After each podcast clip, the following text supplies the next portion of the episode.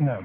وجماع الأمر في ذلك أن الكتاب والسنة يحصل منهما كمال ولا يحسب الحاسب أن شيئا من ذلك يناقض بعضه بعضا البتة مثل أن يقول القائل ما في نعم، الكتاب. نعم هنا المصنف يقرر أن الكتاب والسنة فيهما كمال العلم والهدى في هذا الباب وغيره في دلائله ومسائله.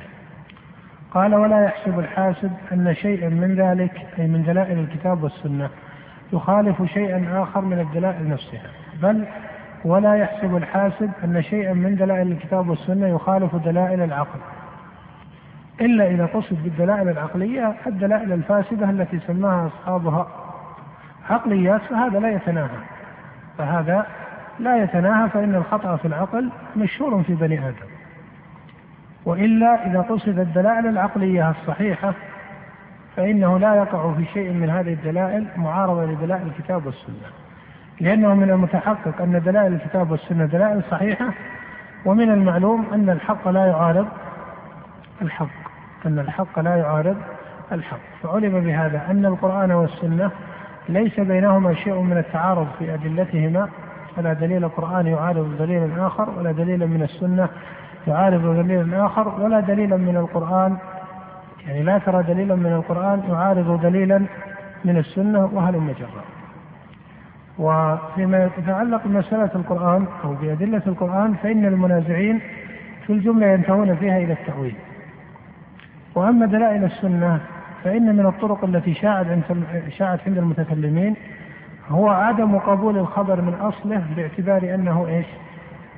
باعتبار أنه أحد وهذه بدعة حدثت في المسلمين بكلام المتكلمين وأمثالهم ومن وافقهم من متأخر الفقهاء وبعض من تكلم في المصطلح.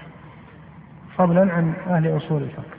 بل هذا التقسيم بهذا الحد هو حد مبتدع. هذا التقسيم بهذا الحد. إذا قسمت الأحاديث النبوية إلى متواتر وآحاد فهذا التقسيم ليس فيه إشكال. هذا التقسيم من جهتي ليس فيه إشكال. لكن إذا قلت إن الآحاد إن المتواتر هو ما رواه جماعة عن جماعة يستحيل تواطؤهم على الكذب ويستندوه إلى شيء محسوس والآحاد ما دون ذلك فهذا حد مبتدع لأنه تكلف في ثبوت سنة النبي صلى الله عليه وسلم ولهذا لا ترى أن جمهور السنة تقع على هذا الحد. بل كما قال البعض من متأخر أهل الحديث أنه لم يقع له حديث يصل إلى هذا الحد الذي هو حد إيش؟ حد إيش؟ حد المتواتر. ثم إن هذا التقسيم ما ثمرته. إن كان يقصد به ضبط مسائل الإسناد فترى أن أئمة السنة وأئمة الحديث الأوائل لم يستعملوه. ولكن ترى أنه يذكر لمقصد واحد وهي مسألة الدلالة. ترى أن هذا التقسيم الغرض منه مسألة الدلالة وليس مسألة ثبوت الحديث. ولهذا اتفق أهل الحديث على ثبوت بعض الأحاديث التي هي أحاد بل على ثبوت بعض الأحاديث التي هي غريبة. فإنه لم ينقل عن إمام من أئمة السنة أنه طعن في حديث عمر إنما الأعمال بالنيات مع أنه غريب. فإذا هذا الحد ليس له ثمرة من جهة الثبوت. يعني ليس المقصود من وضعه مسألة الثبوت فإن من أكثر الكلام فيه وهم أئمة الكلام أصلا ليس لهم اختصاص بمعرفة الثابت وغير الثابت من النصوص.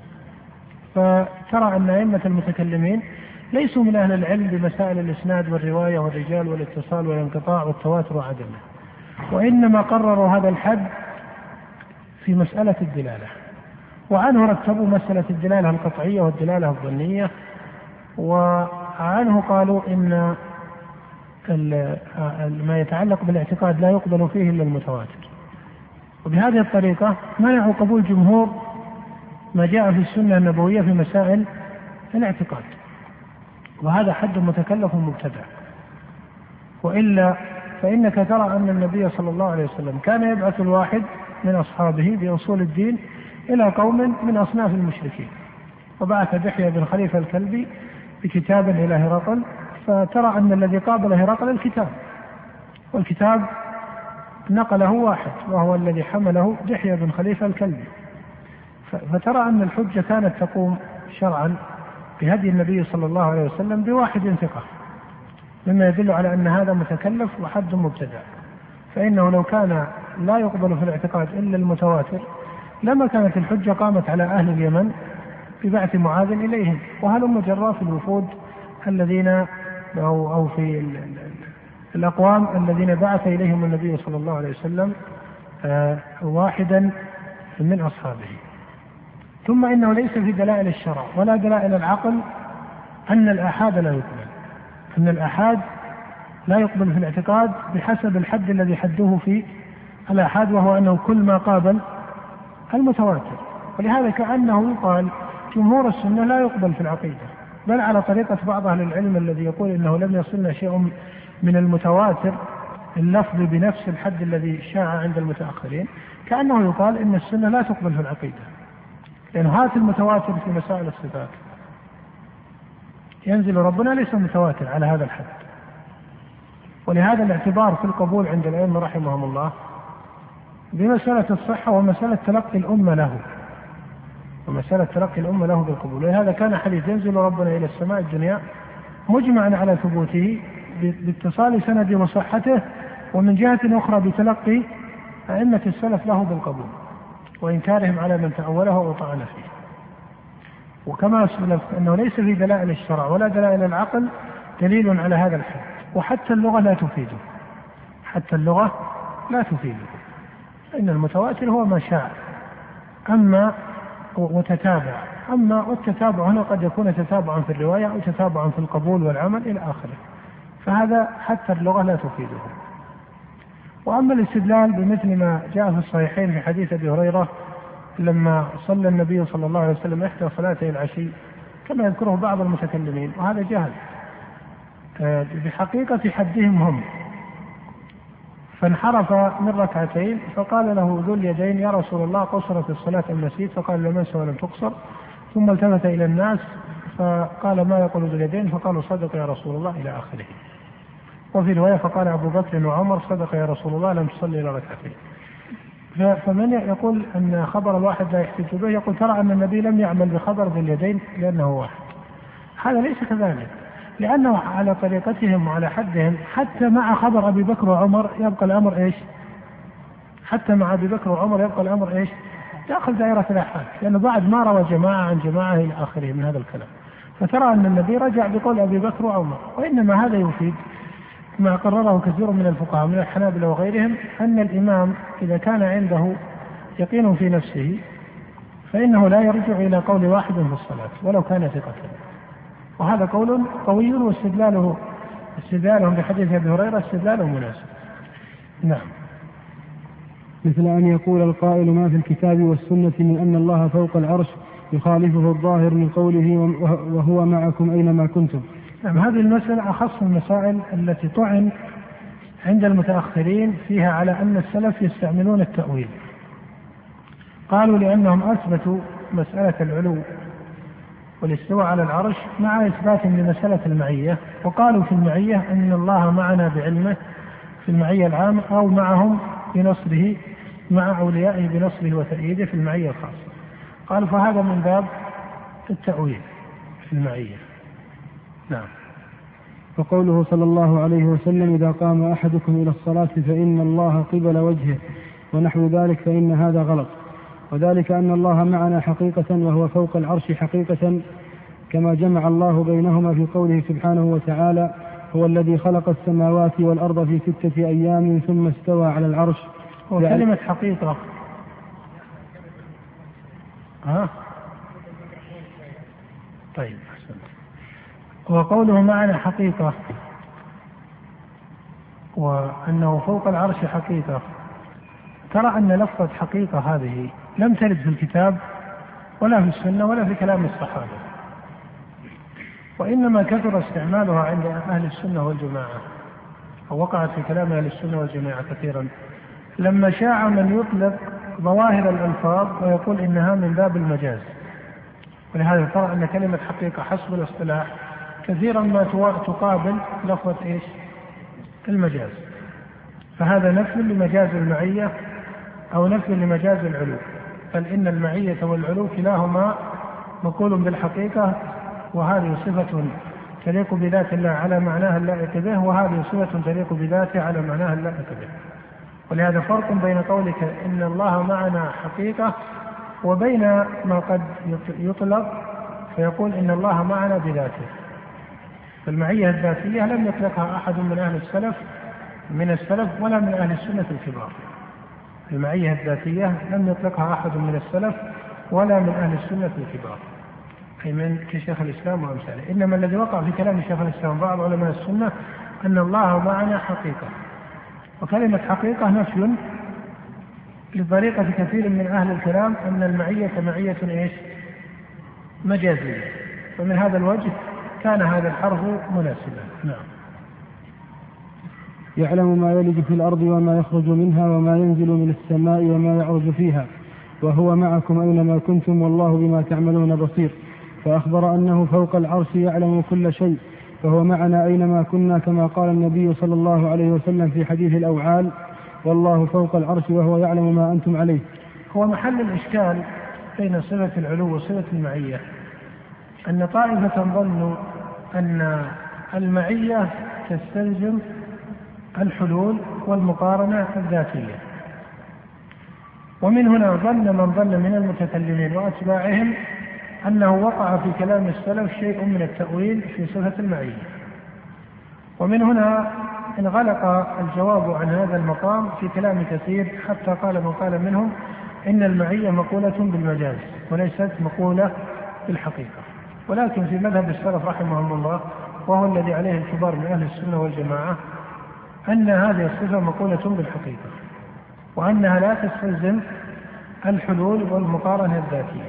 ذلك أن كلمة مع ودائما إذا أردت فهم معنى من المعاني ففرق بين مقامين.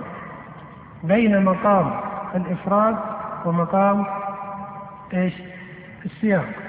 يعني بين اللفظ المفرد وبين اللفظ المركب في سياق معين أي مركب مع ألفاظ أخرى. فأنت إذا أخذت كلمة مع فهي لفظ مفرد. ما دلالتها أو ما مدلولها؟ مدلول المعية إذا قلت مع أو المعية وهي مفردة مدلولها المصاحبة والمقارنة. المصاحبة والمقارنة. لكن هذه المصاحبة والمقارنة لم تضف ولم تخصص لأنك تفسر الآن إيش؟ اللفظ المجرد المطلق عن الإضافة والتخصيص. أي المجرد عن الإضافة والتخصيص والتركيب اللفظي. أما إذا أوقعتها في السياق فقلت زيد مع عمرو مثلا. فهذا السياق يكون بحسبه. قد تكون المعية مصاحبة ذاتية قد تكون مصاحبة علمية قد تكون مصاحبة بالنصر والتأييد قد تكون مصاحبة بالنسب وهذا المجرد فهي مصاحبة والمصاحبة متعددة. ولهذا إذا قلت قال السلطان أنا مع الرعية فهذا سياق عربي صحيح ولا يفهم من ذلك ولا يقع في خلد أحد من بني آدم من عقلائهم أن يفهم إيش؟ أنه معهم بإيش؟ بذاته.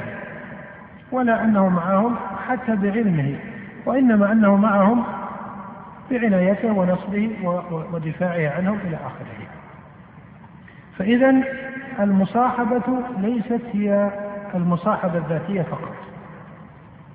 فمن تحقق له هذا المعنى زال عنه الإشكال في مسألة المعية زوالا تاما أنه فرق بين اللفظ مجردا واللفظ مركب في السياق.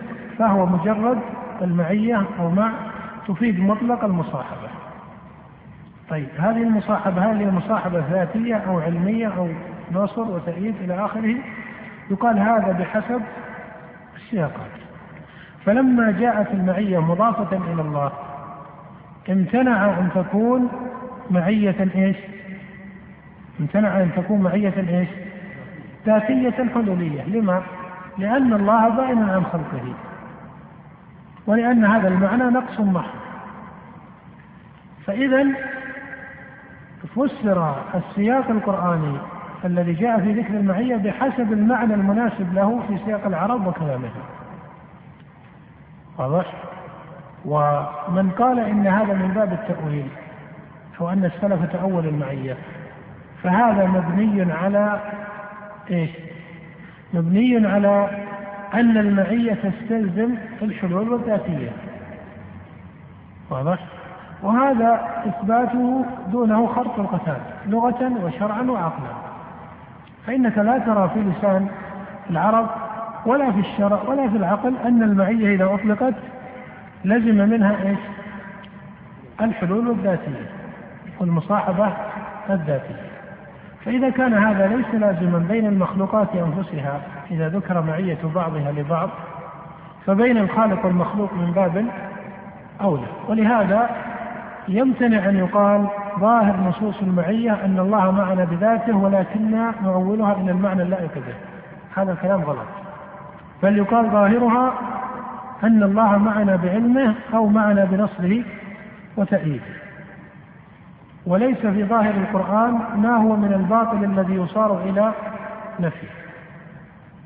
فإن القرآن ظاهره الحق ولا شك. وليس له باطن يخالف الظاهر.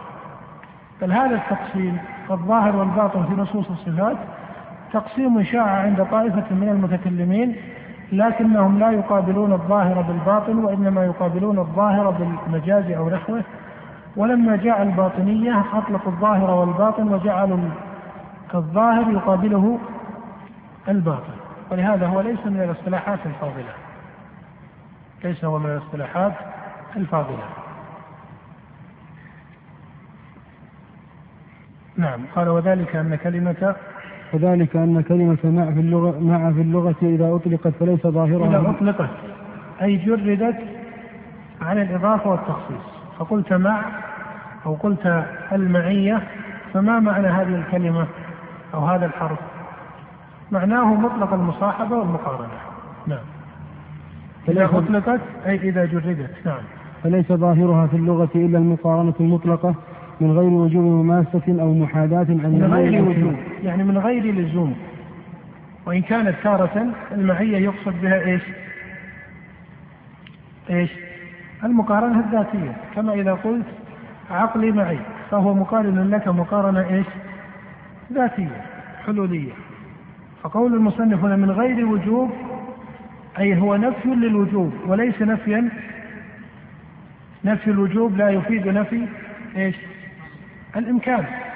يعني هل المعية لا تكون في سياق من السياقات ابدا؟ في المعية في معية المخلوقين بعضهم لبعض تدل على المماسة والحلول؟ تكون. فإذا هو نفي لوجوبها وليس نفيا لإمكانها. هذا باعتبار المعية اعتبارا عاما بين المخلوقات. نعم.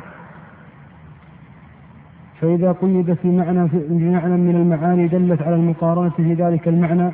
أي أنه إذا دخلها السياق هي مجردة ثم أدخلت في سياق. فبعد دخولها في السياق فإن السياق هو الذي يدل على إيش؟ على معنى المصاحبة والمقارنة التي تدل عليها المعية. أهي مصاحبة علمية أو مصاحبة ذاتية أو مصاحبة نصل وتأييد أو نحو ذلك. ولهذا تجدها في المعية العلمية لا بأس أن تقول معنا بعلمه أي أنها مصاحبة علم. واضح؟ من حيث التفسير. وإن كان الملتزم وإن كان الملتزم هو اللفظ القرآني لأنه عندنا قاعدة هنا. أنك لا تنتقل إلى لفظ مرادف ليس فيه غرض إلا المرادفة وتترك اللفظ الذي عبر به في النص. لأنك إذا قلت مصاحبة علمية خير منها أن تقول معية علمية لأن لفظ المعية هو اللفظ إيش؟ الشرعي واضح؟ نعم فإنه يقال ما زلنا نسير والقمر معنا أو النجم معنا ويقال هذا المتاع معي ما زلنا نسير والقمر معنا هذه معية ومصاحبة إيش؟ إبصار معية ومصاحبة إيش؟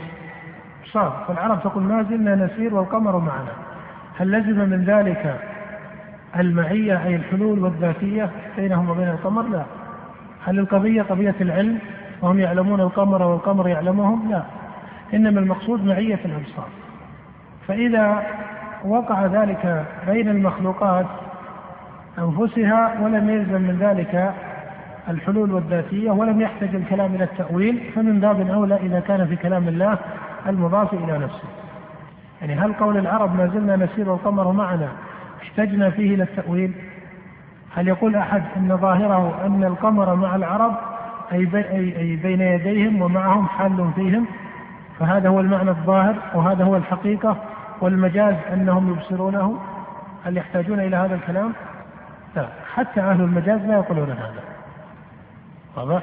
مما يدل على أن لفظ المعية ليس له علاقة بمسألة المجاز بوجه من الوجوه. نعم. ويقال هذا المتاع معي لمجامعته لك وإن كان فوق رأسك. هذا كذا هذا المتاع معي لمجامعته لك.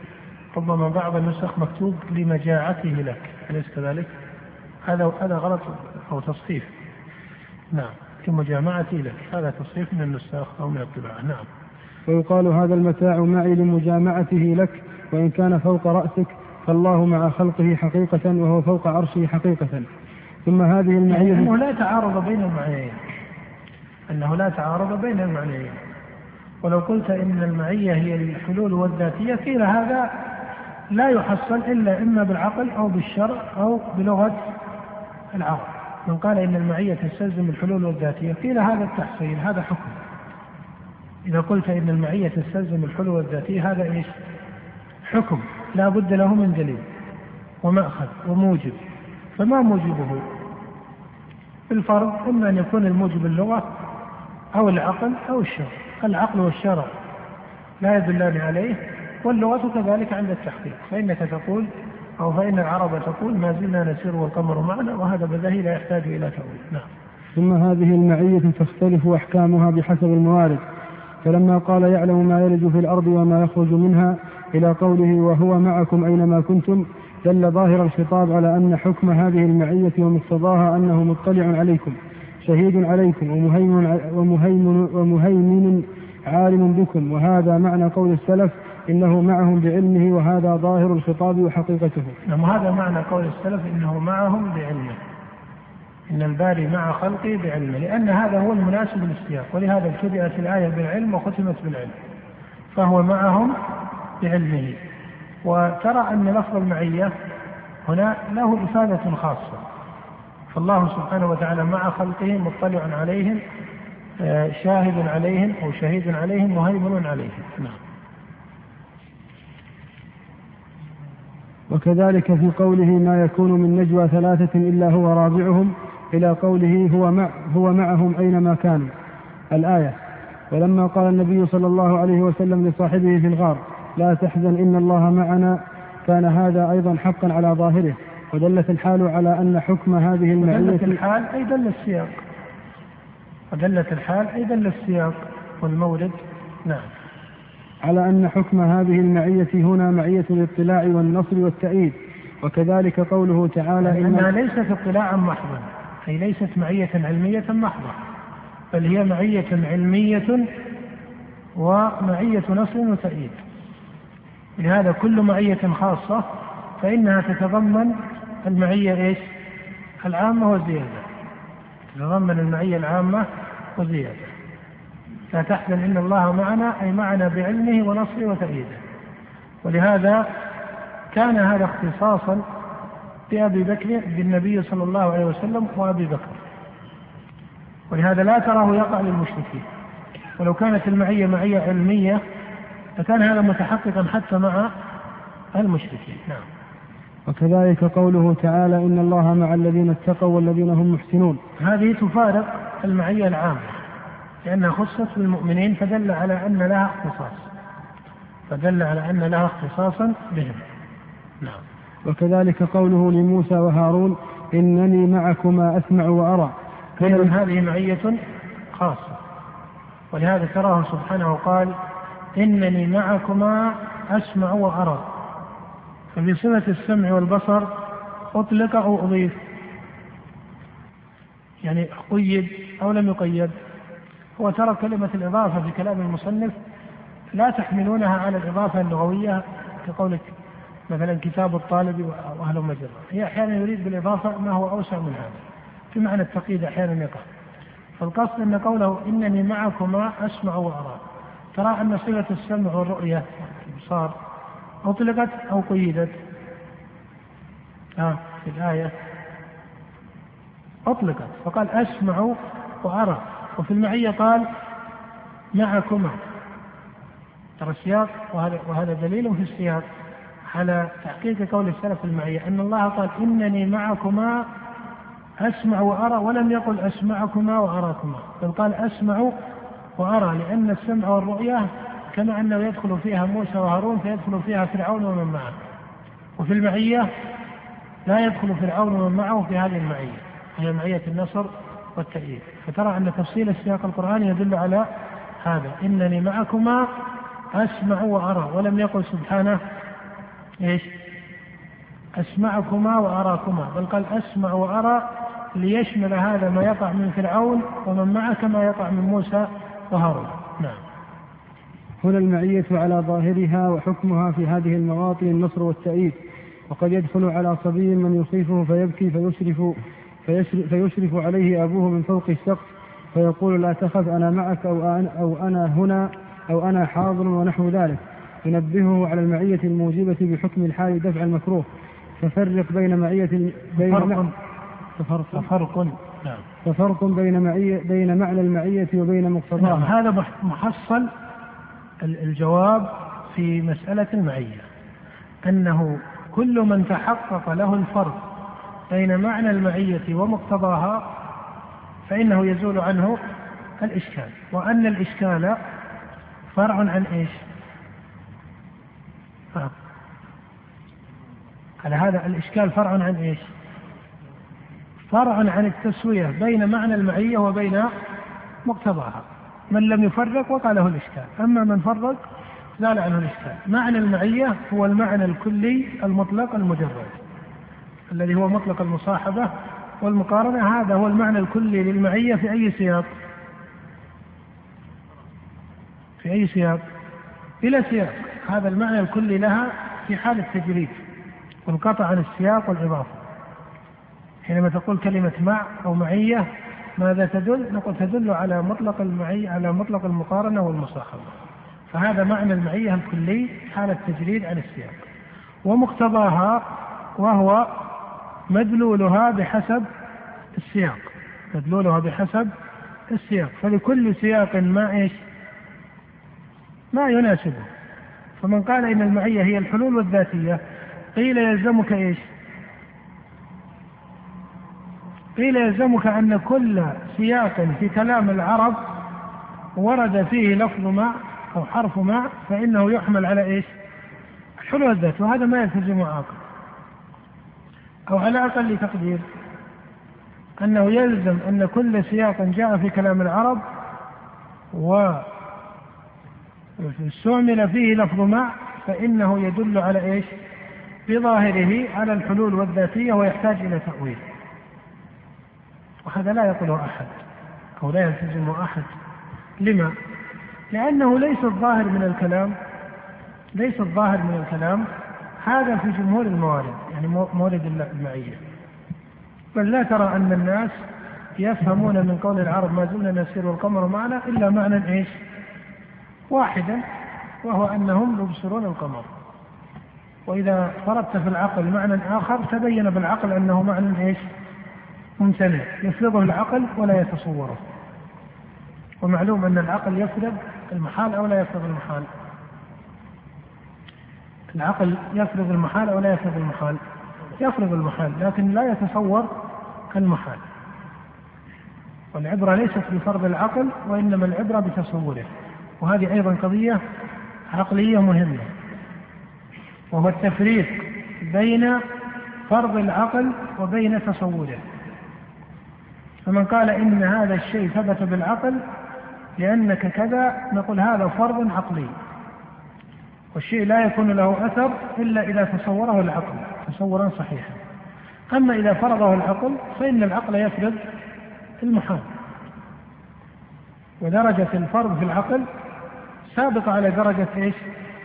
التصور، الفرض هو المبدأ الأول في العقل يفرض الشيء أحيانا يدخل دائرة التصور لا يقبل التصور فيكون إيش؟ فيكون محالا في العقل.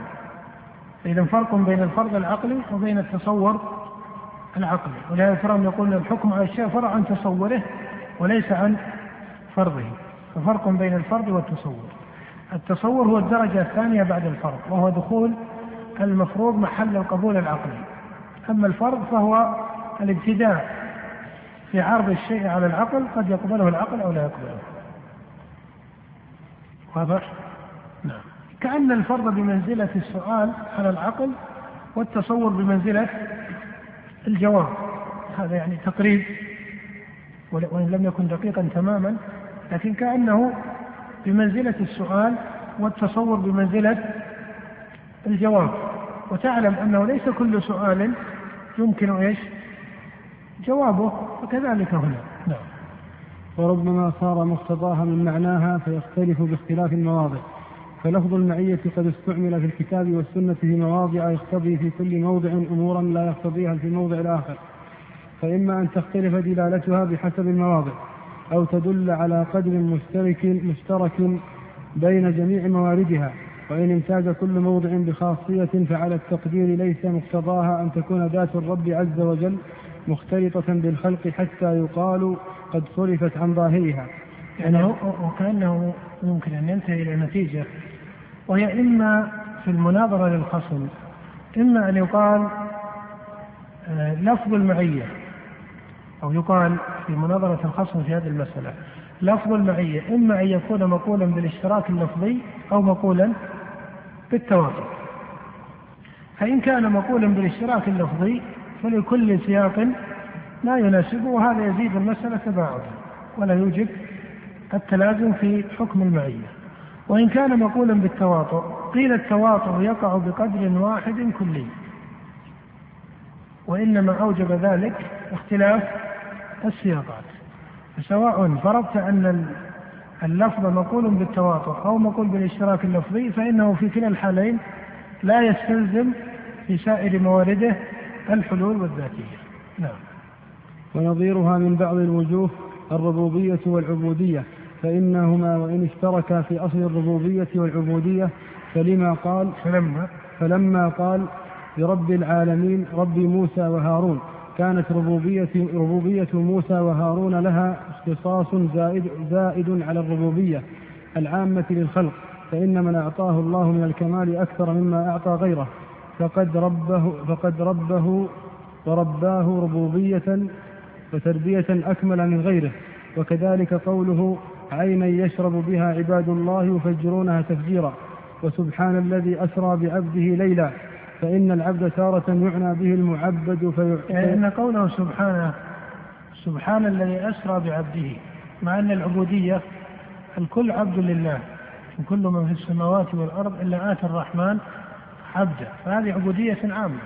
لكن هذه العبودية المضافة في مثل قوله تعالى عين يشرب بها عباد الله أو قوله سبحان الذي أسرى بعبده هذه العبودية المضافة إلى الله سبحانه وتعالى لها اختصاص مع أن ثمة اشتراكا في أصل العبودية وهي أنهم آه، طوع لأمر ربهم من جهة أنهم لا يخرجون عن أمره إيش؟ الكل عباد لله من جهة أنهم لا يخرجون عن أمر إيش؟ الكوني ولا يخرجون عن قدره. فإن العباد إنما يمضون بقدر الله وهو الخالق لأفعالهم المقدر لها. واضح؟ ولهذا كان قول المعتزلة إن العبد أو إن الله لم يخلق أفعال العباد. كان هذا من باب النقص في مقام إيش؟ من باب النقص في مقام الربوبية. ولهذا ترى أن أقوى طريق اعترض به الأشعرية على المعتزلة في مسألة أفعال العباد أن هذا من باب النقص الربوبية. وهذا اعتراض صحيح من الأشاعرة لكن الأشعرية لما تركوا قولهم في القدر يعني قول المعتزلة أو أبطلوا قول المعتزلة في القدر اتخذوا هم مذهبا في الجملة أنه من جنس مذهب جهم بن صفوان وإن كانوا من جهة الأحرف والألفاظ يوافقون أهل السنة في الجملة. فقالوا إن للعبد إرادة وقدرة ولكنها مسلوبة التأثير. ولهذا صرح بعض أئمة الأشعرية أن قولهم جبر حتى قال الرازي العبد عندنا مجبور في صورة مختار. والشهر الثاني يقول يقول الجبر نوعان جبر غال وهو جبر جهم بن صفوان وجبر متوسط وهو الذي سلكه أئمة أصحابنا. والرازي يقول إن العباد ليس لهم في هذا المقام إلا أحد قولين إما الجبر وإما القدر أي نفي القدر والقول بأن العبد يخلق فعل نفسه.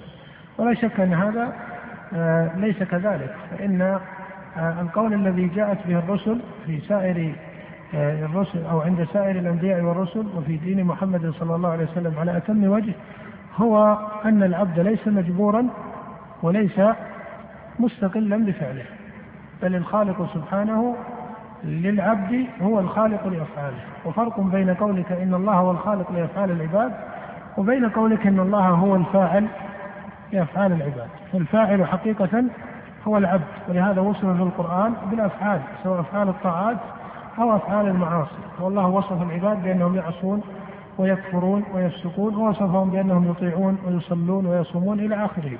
فوظيفة الأفعال من الطاعات والمعاصي إلى العباد. فالعبد هو الفاعل لفعله حقيقة وليس مجازا كما قال الأشعرية والله هو الخالق للعبد ولفعله. وخلقه سبحانه وتعالى تارة يقع بمحض أمره وتارة يقع بتوسط السبب المخلوق من جهته سبحانه. نعم. فإن العبد تارة لهذا لما دخل القاضي عبد الجبار بن أحمد الهمداني آه، مجلس الصاحب بن عباد وكان فيه الأستاذ آه، أبو إسحاق الإسرائيلي وهو من علماء الأشاعرة وأساتذتهم الكبار. وكان الصاحب بن عباد معتزليا ولكن كان بينه وبين الأستاذ أبو إسحاق الإسرائيلي الأشعري كان بينه آه، يعني ندامة وصحبة وصداقة. ولهذا كانوا يتنادرون في مذهبهم في مسألة القدر حتى أن أن أن الصاحب بن عباد كان في حديقة منزله ومعه الأستاذ أبو إسحاق الإسرائيلي. فقطع الصاحب بن عباد ثمرة من أحد الشجر يريد التندر بعقيدة الأشعرية. فقال لأبي إسحاق يا أبا إسحاق من قطع الثمرة؟ لأن الأشعرية يقولون العبد له قدرة مسلوبة تأثير فهذا يريد أن يثبت أنه ليس كذلك. فقال له من قطع الثمرة؟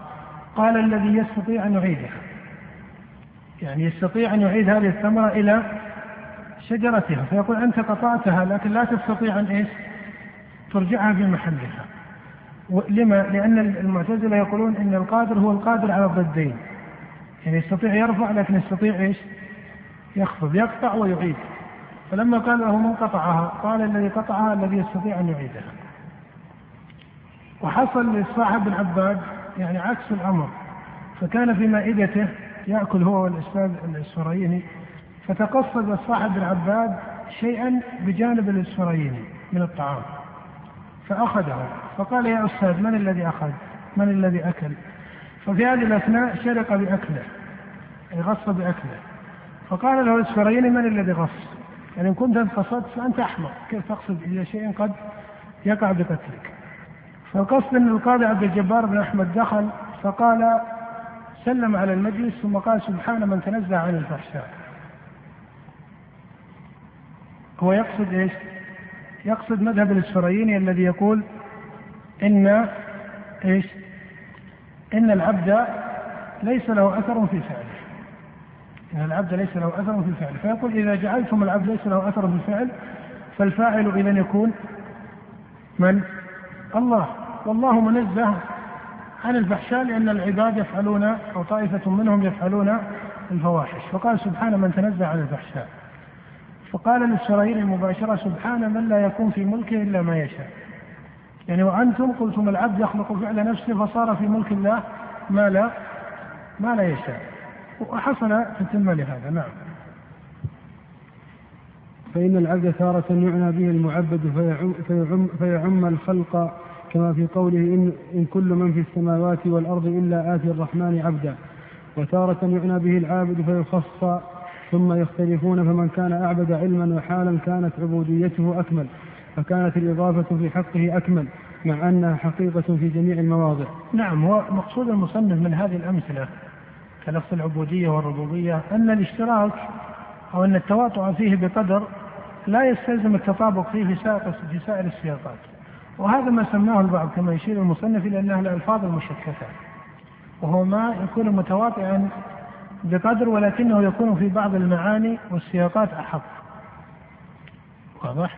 كما تقول بياض الثلج وبياض البياض في الثلج مثلا وفي مادة أخرى موصوفة بالبياض فترى أن نسبة البياض في الثلج ليست كبياض الفرس مثلا. تقول البياض في الفرس والبياض في الثلج فاللفظ في في الموردين يقال إنه لفظ مشكك هكذا يقولون. من جهة أنه في الثلج يكون أتم ثبوتا. والمصنف ينتهي في ترجيحه إلى أن المشكك هو في حقيقته لفظ من المتواطئ نعم.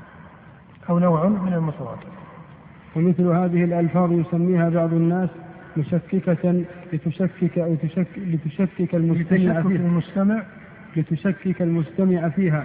هل هي من قبيل الأسماء المتواطئة أو من قبيل المشتركة المشتركة في اللفظ فقط؟ والمحققون يعلمون أنها ليست خارجة عن جنس المتواطئة إذ واضع اللغة إنما وضع اللفظ بإزاء القدر المشترك وإن كانت نوعا مختصا من المتواطئة فلا بأس بتخصيصها بلفظ. ومن علم أن المعية تضاف إلى كل نوع من أنواع المخلوقات كإضافة الربوبية مثلا وأن الاستواء على الشيء ليس إلا إلا للعرش وأن الله يوصف بالعلو والفوقية الحقيقية لا يوصف بالسفول ولا بالتحتية قط لا حقيقة ولا مجازا. علم أن القرآن على ما هو عليه من غير تحريف. ثم من توهم يعني في في مسألة العلو ومسألة المعية. أن القرآن على ما هو عليه من غير تعريف من غير تأويل في مسألة العلو ومسألة المعية. وكما تقدم أن الفاضل في المناظرة إذا كان النافي ينفي شيئا من الصفات ألا يسلم له أن يستعمل الألفاظ المجملة المشتركة. فمن ينفي العلو ويقول إن الله ليس في جهة وقال له أخبرنا عن إيش؟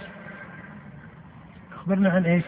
عن العلو والفوقية واضح؟ فإن قال إن الله ليس عليا ولا فوق العالم فإنه يكون إيش؟ أتى على المخالفة الصريحة لما في الكتاب والسنة لأن الله قال سبح اسم ربك الأعلى وقال في كتابه يخافون ربهم من فوقهم ومثال ذلك. ولهذا ترى أن أن بعض المتأخرين ممن قصدوا آه، مذهب أهل السنة جمعوا بين آه، إثبات اللفظ الشرعي الثابت فقالوا إن الله هو العلي الأعلى وأنه فوق خلقه بائن عنهم وأنه ليس في جهة. فقولهم ليس في جهة هذا بقية بقيت عليهم من مذهب المخالفين وحينما نقول إنها بقية بقيت عليهم من مذهب المخالفين ليس المقصود إيش؟ من يجيب؟ أحسنت ليس المقصود أن الحق أن يقولوا إن الله في في جهة لأن هذا الحرف صار لفظا استعمال المستعملين له صار لفظا مجملا وإنما يلتزم اللفظ الشرعي وأما لفظ الجهة فهو لفظ مجمل حادث يفصل في معناه. فإن كان معنى صوابا قبل وإن كان ليس صوابا رد واللفظ من حيث هو يتوقف فيه. فلا يطلق إثباتا ولا نفيا. نعم. ثم من توهم أن كون الله في السماء بمعنى أن السماء تحيط به وتحويه فهو كاذب إن نقله عن غيره.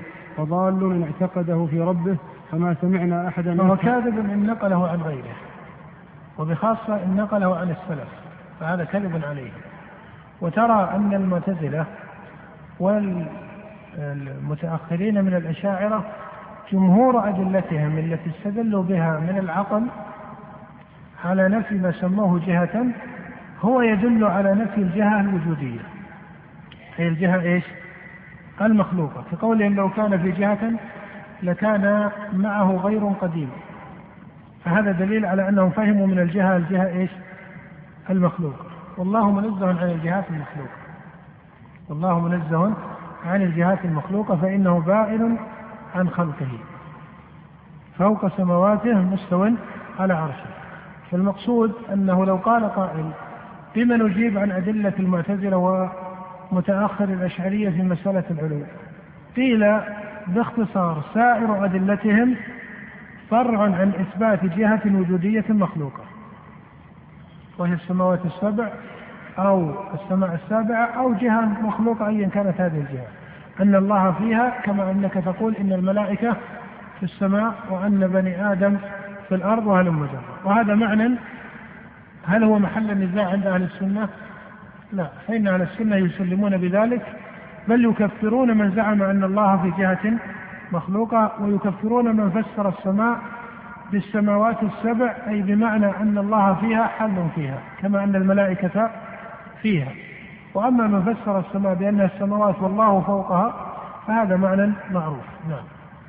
وما سمعنا أحدا يفهم هذا من اللفظ ولا رأينا أحدا نقله عن واحد ولا سئل سائر ولو ولو سئل سائر المسلمين هل تفهمون من قول الله ورسوله إن الله في السماء إن السماء تحويه لبادر كل, كل أحد منهم إلى أن يقول هذا شيء لعله لم يخطر ببالنا نعم. فإذا كان الأمر هكذا فمن المتكلف فمن التكلف أن يجعل أن يجعل ظاهر اللفظ شيئا محالا لا يفهمه الناس منه ثم ثم يريد ثم يريد أن أن يتأوله بل عند بل عند الناس أن الله في السماء وهو على العرش واحد إذ السماء إنما يراد به العلو.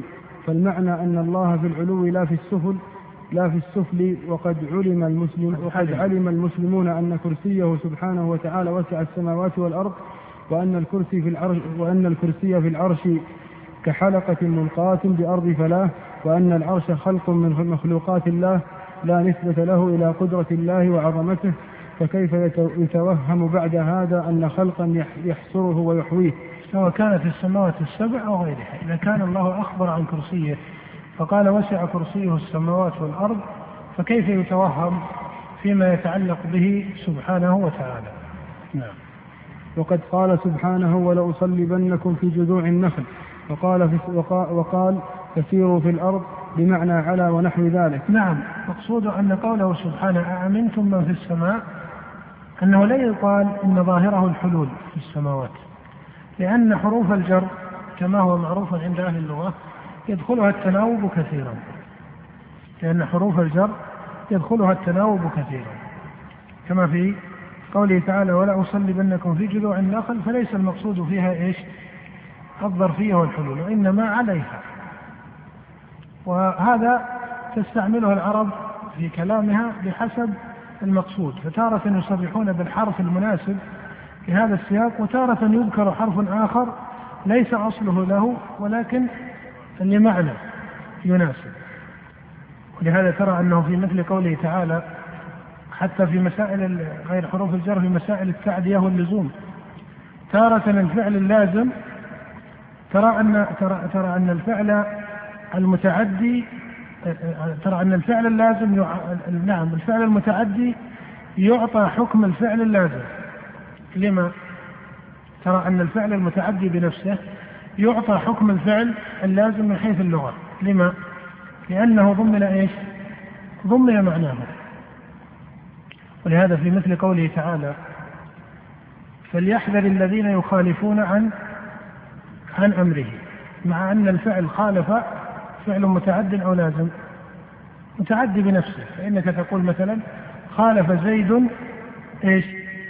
امرا ولكن جاء في في السياق فليحذر الذين يخالفون عن أمره بعن ولم يقل فليحذر الذين يخالفون أمره فترى هنا فعل متعد بنفسه أعطي حكم الفعل اللازم فعدي تعديته لما؟